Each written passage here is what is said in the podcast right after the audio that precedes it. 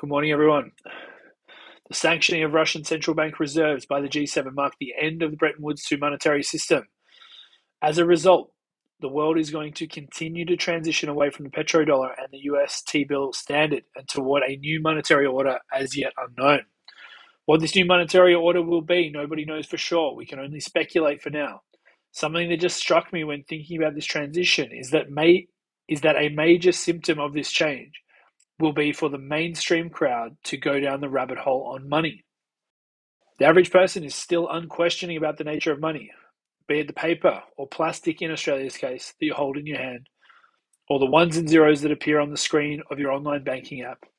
Most just unequivocally and unflinchingly utilize the technology like it's almost invisible and never stop to question it, which is fine when it works, I suppose. Arguably, that's the ideal outcome that the system is so seamless and so effective that we need not waste a moment's thought on it. Just as the oxygen we breathe is invisible and the body autonomously breathes in and out without any need for conscious intervention on our behalf. This would be great, but this is not where we're at. It seems highly probable that in the short term, countries will continue to trust each other less, much less. Each individually wants to use their own fiat currency more. We have already seen Russia move to selling gas for rubles and having already sealed a 30 year deal with China for gas in euros.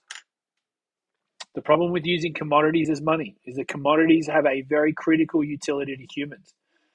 Commodities like oil, gas, and coal are the primary hydrocarbons that power grids around the world and that enable many to heat their homes, run their cars, and cook their food.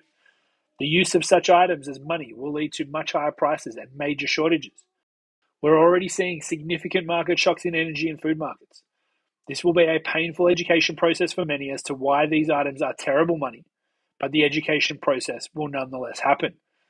This breakdown in global trust and cooperation, while being painful and devastating for many, has the very real potential to be a catalyst for a seminal shift in mainstream understanding of money and may in fact propel the mainstream down the rabbit hole many of us have been thrust into thanks to Bitcoin. Assuming the level of internet censorship does not significantly worsen, which is a big if at this point, there will be no shortage of educational material to help people come to a more informed understanding of the technology we call money. While central banks and governments are likely to continue to try and maintain power as a result of their political currencies, there is no doubt in my mind that as the mainstream descend into the rabbit hole of money, they will inevitably arrive at Bitcoin. No one said the road to a neutral monetary protocol would be an easy one, in fact, it is likely to get much worse before it gets better, unfortunately. But there is no question that it's made less bad once you understand and embrace what Satoshi gifted the world with. Bitcoin is the mission.